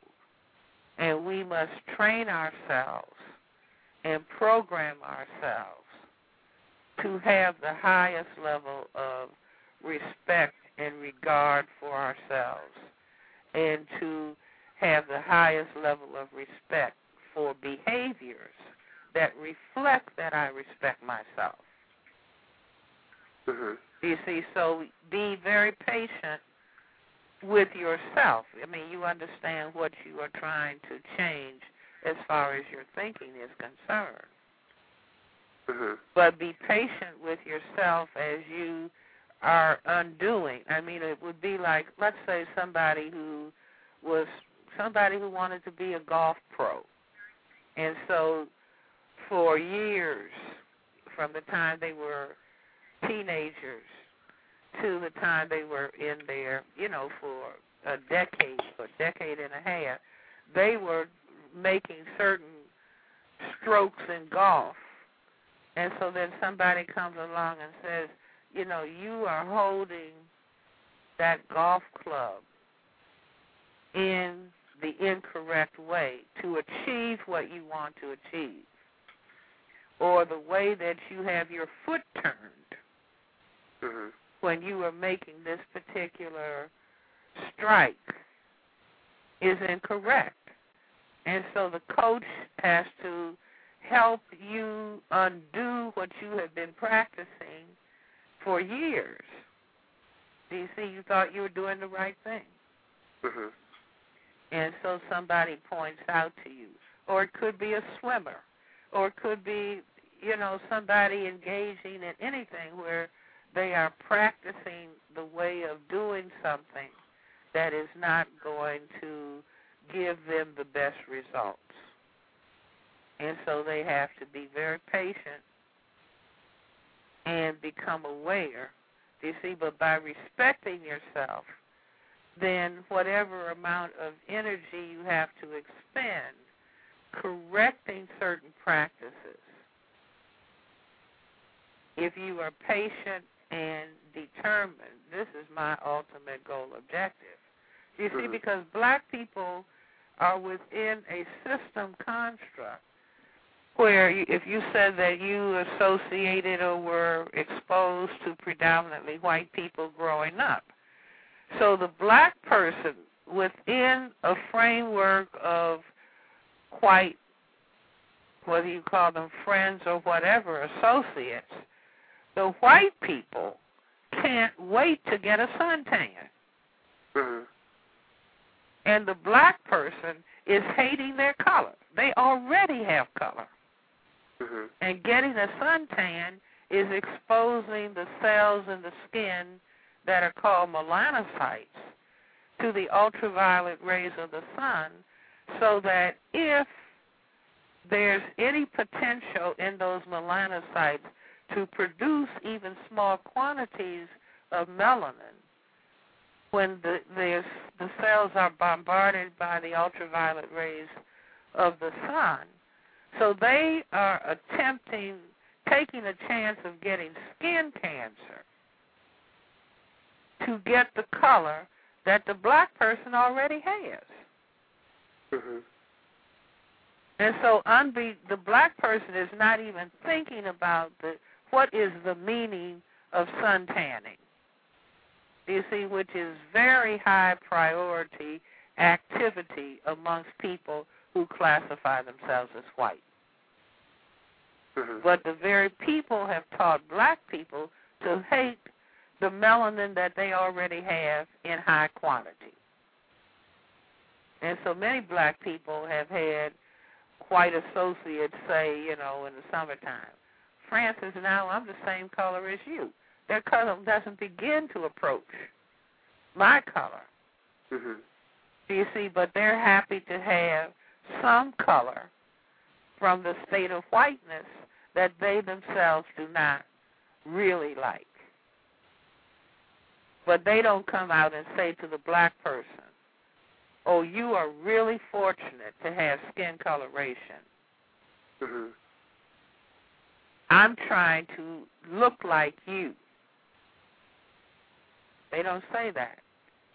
But they will say, I help you demean. I've taught you, my group of people has taught your group of people to demean the fact that you have color so that you will admire us when we don't even admire ourselves. Okay, so so just like uh, being honest about this and giving yourself time and just uh, always facing this issue is the way to go. give yourself the highest level of respect and say, well, it's you know, it's unfortunate that uh, I'm in a system structure that had the necessity to teach this misinformation. Mhm. But Yeah. see, black people have already gone through a phase in the 1960s where they went from thinking to have skin color was ugly to decide that they are going to respect themselves and to admire their color. Mhm. And then the system of racism said, wait a minute, these people are talking about black pride, black is beautiful, black self respect. This is dangerous. See, anytime people respect themselves, if you want to mistreat or oppress those people, if they respect themselves, you will have a harder time mistreating them than if they don't think positively about themselves. If they don't think positively about themselves, they will think that mistreatment of people that look like them is the right thing to do because they are not worth much. So like uh, in uh, an inordinate uh, like uh, attraction to white people is um, is tied to uh, self like self hate. You say fashion to them? Uh, that what you and said? An, attra- an attraction. Uh, repeat that. I'm sorry. uh, like uh, inordinate amount of attraction to people classified as white. Um, you're saying that is directly tied to like uh, an idea of like self-hate or like uh, Right, exactly. In other words, why can't you look in the mirror and say, wow, I love myself. I like myself exactly as I am. Hmm. I mean, like I don't know. I I consider myself a pretty good-looking uh, individual, but uh, I just I just have noted that like I just think that like white females are like a lot more attractive. Like when I was younger too, it was way worse. Like I would not even consider like females that were non-white to be like potential uh like partners at all. Like I would totally be dismissive of them. Like I would not consider them at all. And um and now as I've gotten older I've realized that, you know, in the system of racism white supremacy, like these people are dangerous and, you know, it's not gonna uh serve me well to do that. But I still feel like in terms of just like in terms of what I think is like good looking, it still seems to uh really be heavy sided towards uh giving white people a lot of kudos. Well, if you were, uh, I don't know what skin shade you are. Oh, I'm a, I'm a, I'm a, I'm fairly light skinned. I'm an Asian male. Oh, you're you're very light skinned. Yeah, yeah. Okay. Do you, do you, do you see? Well, you know, like it depends if you ever sit down and talk to your parents, whether they were taught to emphasize having light skin as Mhm. opposed to dark skin. Yeah. You see? I mean, so you know, you might be sitting in the living room. Well, how, how, what were you programmed, Dad? What were you programmed to think about skin color when you were growing up, or where did you grow up? Uh, uh, I grew up um, in like uh, very white neighborhoods, going to white schools. Like all my friends were white, essentially. Uh, And where did your came to college. parents grow up? Um, they grew up in Korea, but um, they immigrated here when they were like 22, 23. Are you Korean? Yes, I am. I see. Well, see, it's like uh, you know, all over Asia, all over Africa, all over the non-white world. Mhm. See, people who classify themselves as white have dominated the people on the planet. Mhm. And so, as a result, all of the non white people have been programmed to wish they were white. Or Mhm. I'm sure, I'm absolutely certain that you have had experiences growing up in a predominantly white society with white children where somebody or more than one person has said something to you negative about being Asian. Is that correct? No, yeah, no, for sure, yeah. You see, and probably many, many times. Mhm.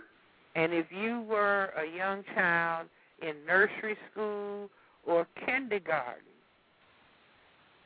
whether it's the other children or whether it's white teachers that were treating you differently than the white children were treated.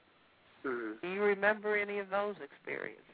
Oh yeah, I mean, when I look back, uh, I really feel like um, like I'm not friends with any of the people that I knew from high school and middle school. Um, I've come to the conclusion that white means racist, and I feel like the evidence supports this. Um, and uh, yeah, like I feel that I, I was heavily discriminated against. Um, that I, you know, I only in being like exceptional was I uh, accepted by white people. But um, as soon as like uh, my exceptionalism stopped benefiting them, I felt like they did not care for me. So I'm not, I'm no longer friends with uh, a lot of these people that I once called my friends. Well, see, okay, because see, they, the non-white people, want their children to, you know, to just fit in, to fit in, hmm and to be accepted. Yeah, that's what I've and been they told pr- pretty much my whole life. Right, and they prefer to not talk about their own dis- experiences of being discriminated against. hmm Do you, do you see, or prefer to not talk about the names that uh, Korean people were called during the Korean War? hmm You see, all the negative language that is used against different groups of non-white people. And so, you know, like if parents prefer to not talk about that, and so then the child is exposed to parents who are not reinforcing. You see, you're beautiful, you're handsome, with your Asian features, hmm and you are fine and you are wonderful. That Mhm. they want the children to blend in and be accepted.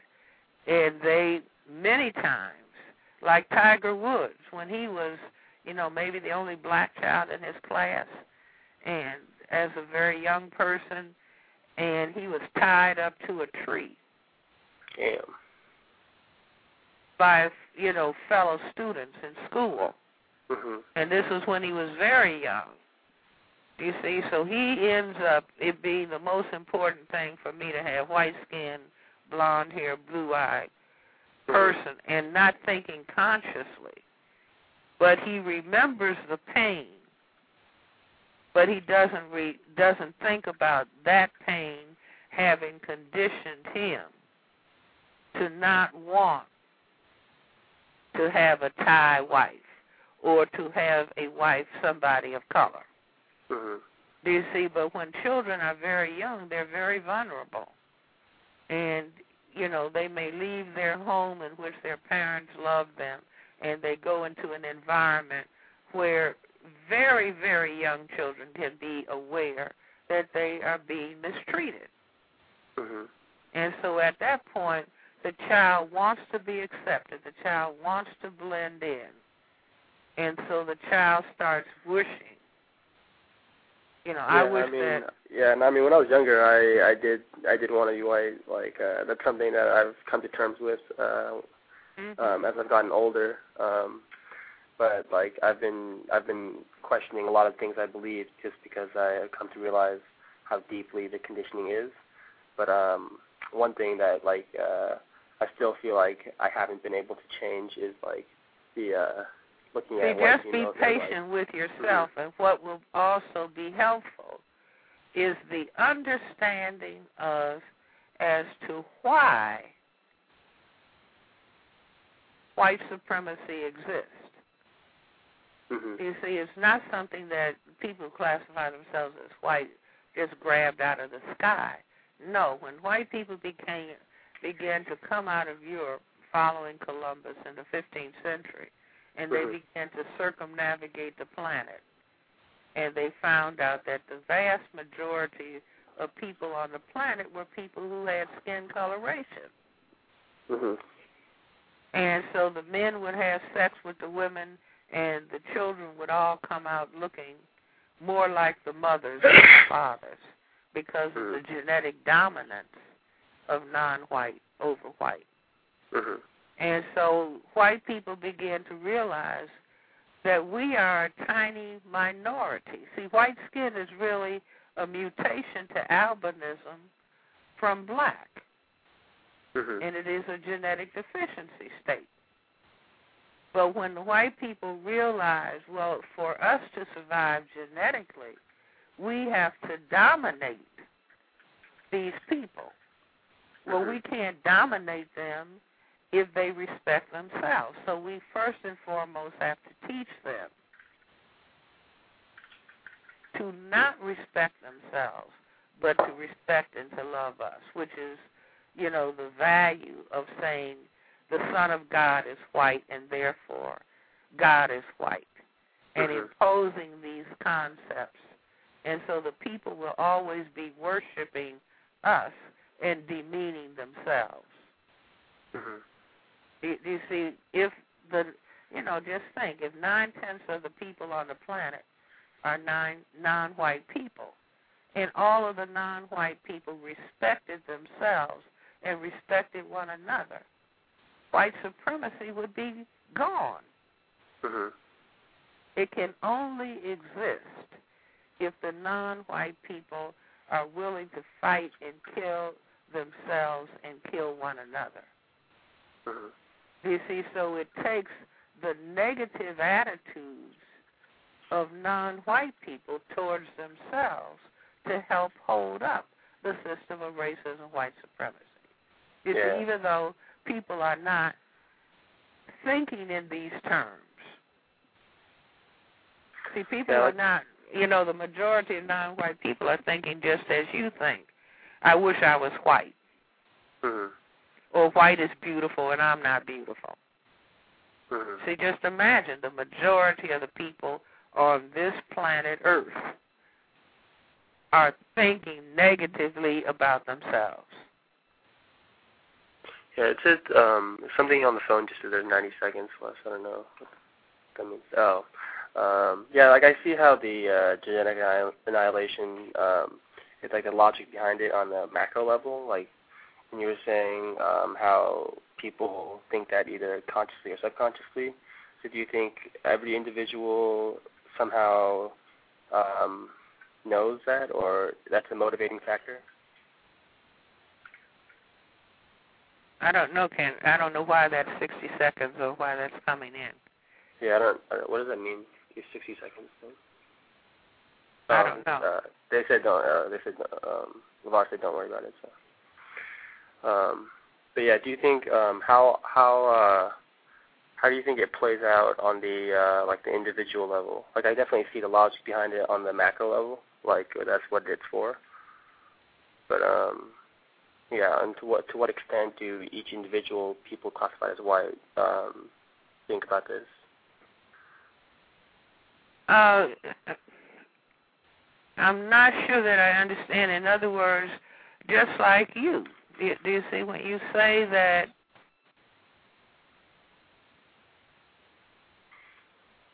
I don't. I don't know why we're hearing that. Yeah, um, I don't think it's. I think it's uh, just to ignore it. Uh, do you see? But I would. I would only say that anytime a person is demeaning themselves, do you see, or they can't think well of themselves, that they are being seriously harmed. and it will be passed on through the generations. hmm You see, in other words, if one day uh, you are married and you have children, and you can't teach your children that they are beautiful second to none, that they are of value second to none, just think about how they are going to be harmed. hmm You see, they may end up doing some things well, but deep down inside of themselves, they hate themselves and they wish that they were something else, Mm. as opposed to being deeply appreciative. See, if I deeply appreciate myself second to none, that doesn't mean that I have to devalue anybody. I just value myself. hmm and I'm able to sit at the table with people of many nations and hopefully everybody is valuing themselves and not feeling that they have to be superior to anyone else or better than anyone else. hmm Everybody is respecting their constitutional or their genetic potential. hmm See, then you can have peace on the planet. And that would be, you know, my objective in talking about racism, white supremacy is so that racism, white supremacy can be replaced with a system of justice where no one is mistreated. And those who need the most help get the most help so that we can have peace on planet Earth. Yeah. All right. Well, I think that's all the questions I have uh, for now. I'll give the uh, phone back. Uh, thank you very much, Phil. That was very helpful. All right, thank you. We have uh, one more question for you, Dr. Welsing. Um, 770, uh, are you there? 770? Yes, can you hear me? Yes, Hello? sir. Yes, sir. We can hear you. Uh, how are you doing, Dr. Welsing? I'm Um, fine, thank you. How are you? Real quickly, uh, by the way, I've I've heard you mention several several times how you were in Heidelberg and um, uh, you were with one of your uh, friends at the time, uh, white uh, German friends who uh, admired a black man so much. Uh, I'm I'm a product of of uh, one of these uh, women from Heidelberg, in fact, and in Is Heidelberg. that so right? Yeah, so couldn't talk. In any case, um, I wanted to um, ask you something about uh, anti uh, white anti-racists. Uh, you're probably familiar with a, a gentleman named Tim Wise and a woman named um, Ferrell Winfree. Ferrell. Yes. And, and um, I would like to know what it is that you think about. What do you think about this white anti-racist movement that is uh, springing up all over the place? Does that mean that uh, white people are abandoning racism and are actually fighting racism, or um, and and I see a lot of um, non-white people respond almost lovingly uh, uh, to these people. So I'd like to hear uh, what you think about that. Well, uh, see, first and foremost, unless uh, Tim Wise and Ferrell Winfree are giving tribute to Neely Fuller Jr. for starting the discussion on a system of racism, white supremacy. Neely Fuller Jr., a black man, started talking about a system of racism, white supremacy, and talking about how that system was organized to maintain the power equation of white over non-white. Now, to the extent that Tim Wise and Ferrell Winfree, and I know both of these individuals, I know who they are, to the extent that they are not giving credit to Neely Fuller Jr. for opening this level of discussion, they themselves are practicing racism.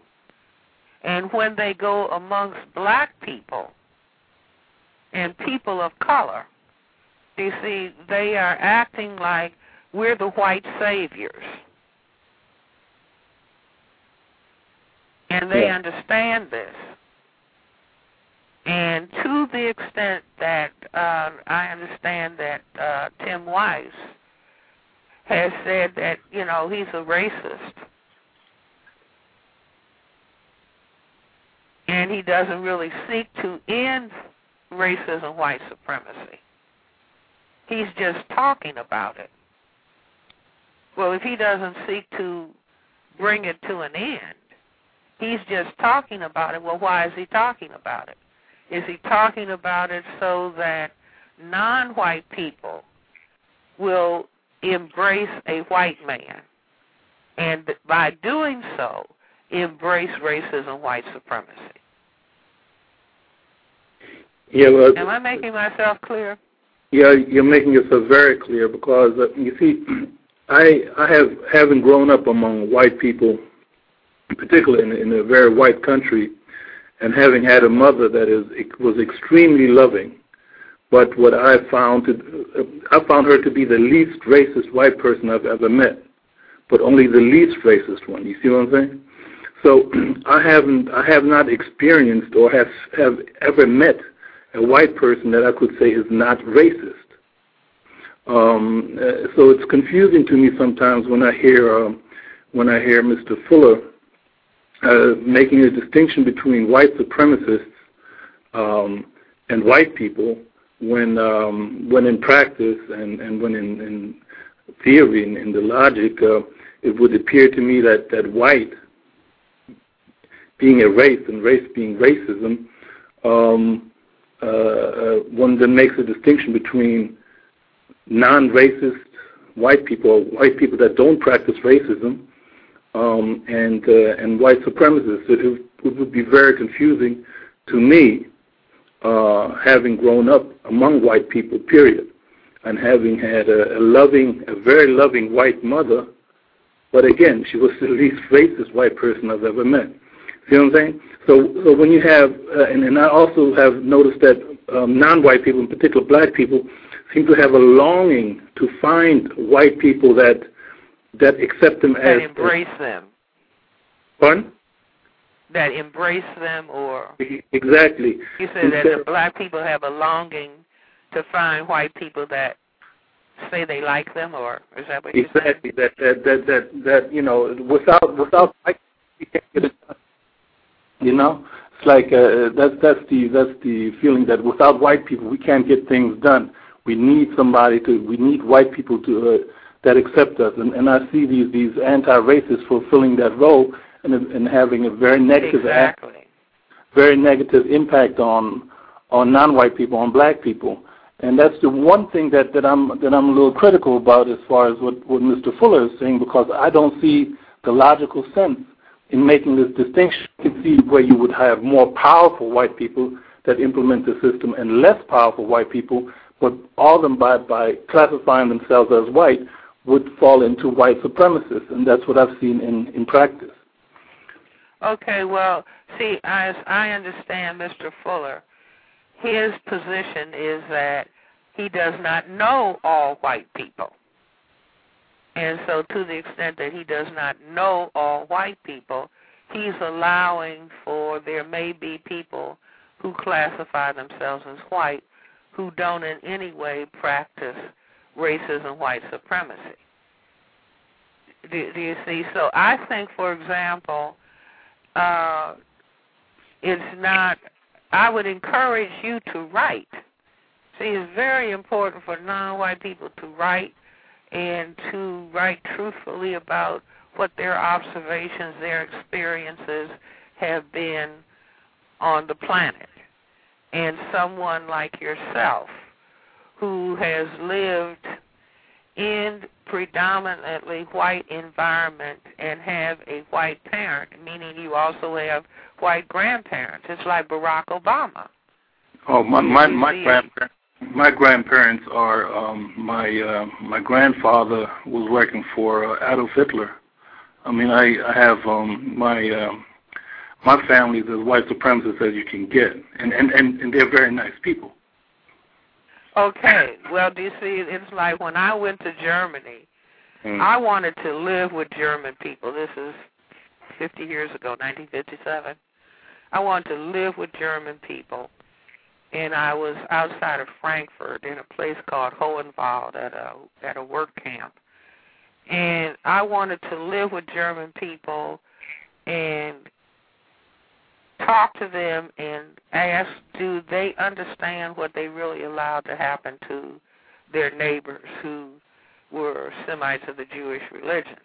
And I found out that, you know, there were nice people, but nice people who would also participate in killing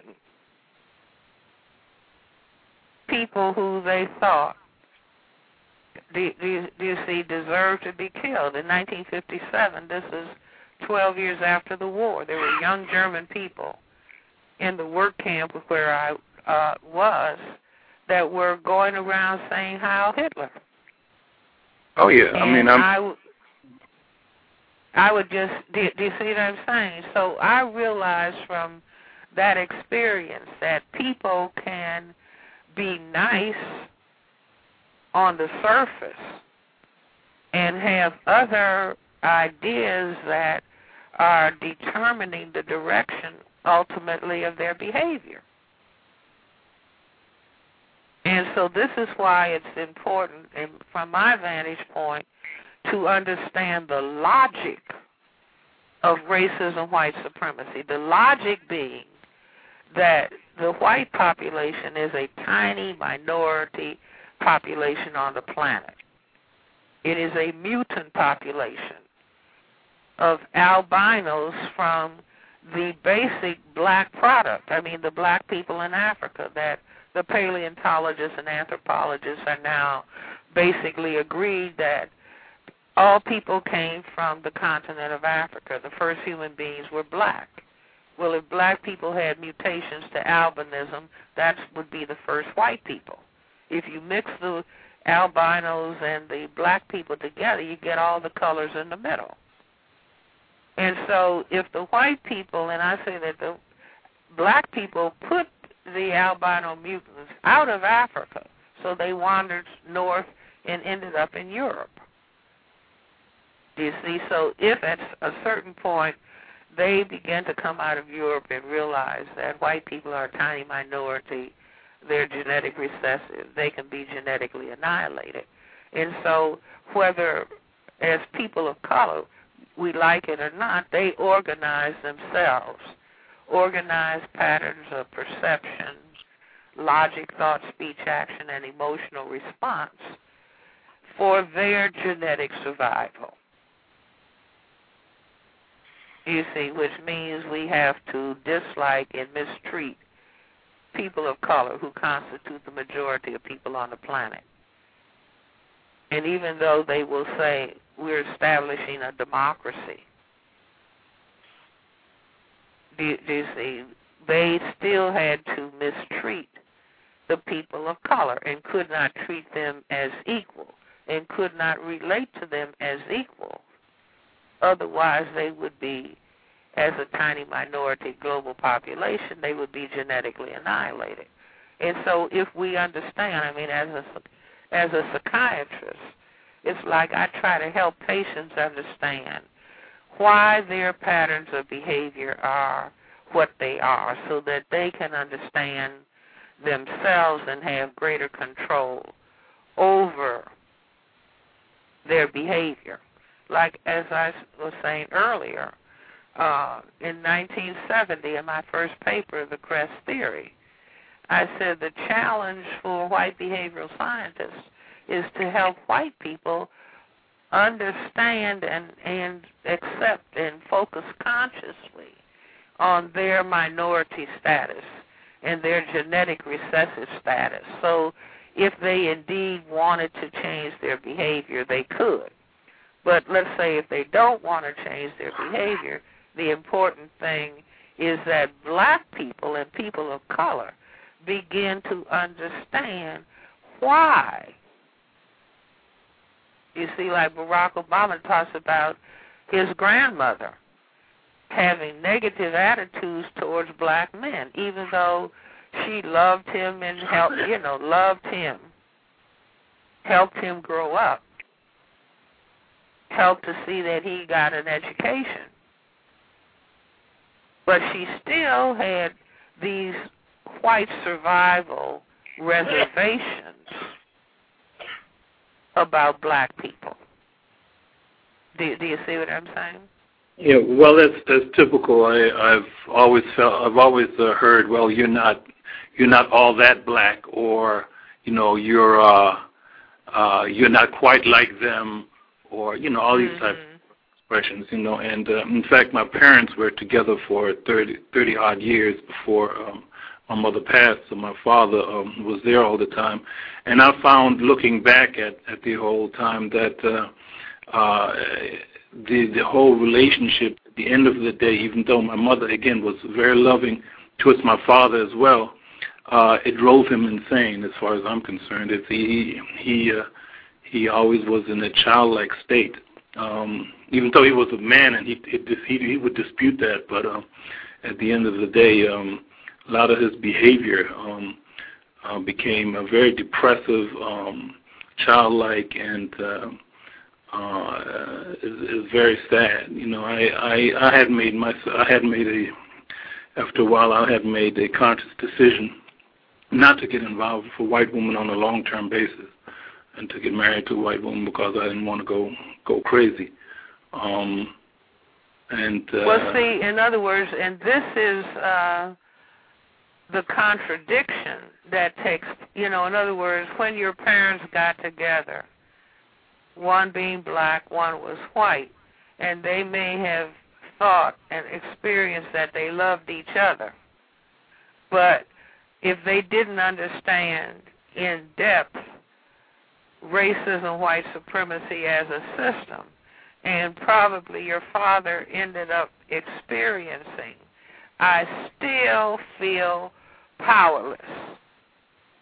I'm married to a white woman but I still feel a relative powerlessness. Oh yeah. Do you see? It's like the black football players, the basketball players, the baseball players, and they become millionaires. And then they do something so that their behavior looks erratic. And you say, how could, you know, this person is a millionaire, how come they're acting like this? And it's because they don't understand system of racism, white supremacy. They may have experienced discrimination, but they don't know the whys and the wherefores. And so, in spite of the fact that they have millions of dollars, they are still treated as an unequal. And if they thought, well, millions of dollars and maybe a white wife will, you know, make me be equal to a white man, and they find out that that's not true. They don't talk about it, but their behavior becomes self-negating. Mm-hmm. Am I making sense? Absolutely. Absolutely. And so this may, do you see? So you said my father ended up being mentally ill because he probably, you know, couldn't figure out, well, I don't understand. I still am being treated this way. And since, you know, racism, white supremacy is not being talked about, it needs to be talked about 24 7 times 365. Oh, but no, actually. underground. Nobody wants to talk about it. Well, we talked about it in our family all the and time. so uh, you know, people in general do not have an understanding of um, exactly what it is. Yes, and ma'am. even though somebody like Tim Wise or Ferrell Winfree may talk about surface aspects of racism, to the extent that they will talk about white privilege and whiteness, they are really not getting down to the nitty gritty, so to speak, of what racism actually is. and as uh, personified, if you will, in the refusal to talk about Neely Fuller Jr., black man, has done more in depth analyzing what this system is and the kinds of behaviors that the victims need to engage in to bring it to an end. To the extent that they don't talk about that, then they themselves, in spite of what they say on the surface, are maintaining racism and white supremacy. Yeah. See, if there was no, to the extent that uh, Tim Wise is uh, finding black people embracing him, or oh, it's so wonderful, this so-called white person is talking about racism, white supremacy. Do you see, to the extent that uh, he finds himself wanting that adulation. Do, do you see, it's just like I want black people to look up to me as though I'm a god. Right. And they're worshiping me, but I'm really not telling them the whole story. So I am deceiving them, I am misleading them, and I am making them subject to me. And making good money at it at the same time. Hello? Hello? Yeah, hello? Can you hear me? Yes, sir. Oh, okay. All right. Well, that's about all the questions I've had uh, that I can think of. Um, but uh, thank you very much, Dr. Welsing, for for all your work. I've been uh, first time I heard you was sometime in the 80s at the Mount Zion Church. No, some, somewhere in, in New York uh, during the lecture series that Dr. Clarke and them used to put on, and uh, I thought you were insane, but as, but I found out that it's absolutely opposite. So thank you very much for all your work. All right, well, I have enjoyed talking with you. Thank you, ma'am. Have a great day. Wow. Um, thank you so much, uh, Dr. Welsing, uh, for uh, being so generous with your time to uh, speak with the callers and with myself as well to uh, make an appearance on uh, the Cows Radio Show. I greatly appreciate it. Um, I wanted to give you the last word and also make a request if you could please let the listeners know how they could get a copy of Mr. Fuller's book one more time, if you could, please. Uh, Neely Fuller's uh, contact number is area code 202 484 5461. Outstanding. Um, if you have any last thoughts uh, that you'd like to give out for the listeners, that would be great. Uh, no, I will just repeat uh, what Neely Fuller has said. If you do not understand racism, white supremacy, what it is and how it works, everything else that you think you understand will only confuse you.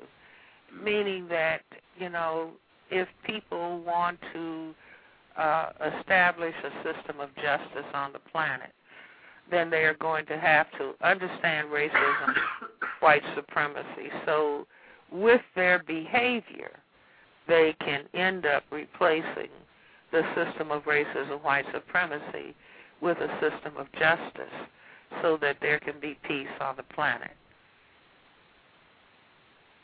And I will ask you if you've made a tape of this program. I would like you to make certain that I get a copy. Oh yes, ma'am. It's uh, it's being recorded. Um, actually, uh, if you have internet access, uh, this show will be available for download within about five minutes. Um, I don't know if you have internet access or not, but uh, if you don't, I can uh, download it and get it on a CD. Um, what what would be easiest for you? Uh, if you download it in and make certain that I get a copy. Okay, I will do that. I will do All that. right, man. Uh, I, again, I it is an honor to have you on the show. I thank you so much for uh, spending your time with us this morning, and I wish you uh, the best with your work. Uh, hopefully, Isis Papers 2 will be out soon. We'll definitely be looking forward. All right. Well, very good, and I've enjoyed talking to you and your listeners. Thank you so much. All right. Mhm. Have a great Bye. day. Same to you. Mm-hmm. Thank you. Um, thanks everybody for uh, tuning into the show. Um, absolute honor to uh, have Dr. Welsing with us this morning. Um, please download the show, uh, favorite me, victim of racism. That will help the show get more listeners, more people know about it. Share it with your friends. Uh, download it. You can link uh, the show on your site. That would be constructive. Um, please check out the uh, blog spot as well, racism-notes.blogspot.com. One more time, it's racism-notes.blogspot.com. Uh, you can also check out Mr. Edward Williams' uh, site, uh, counter-racism.com.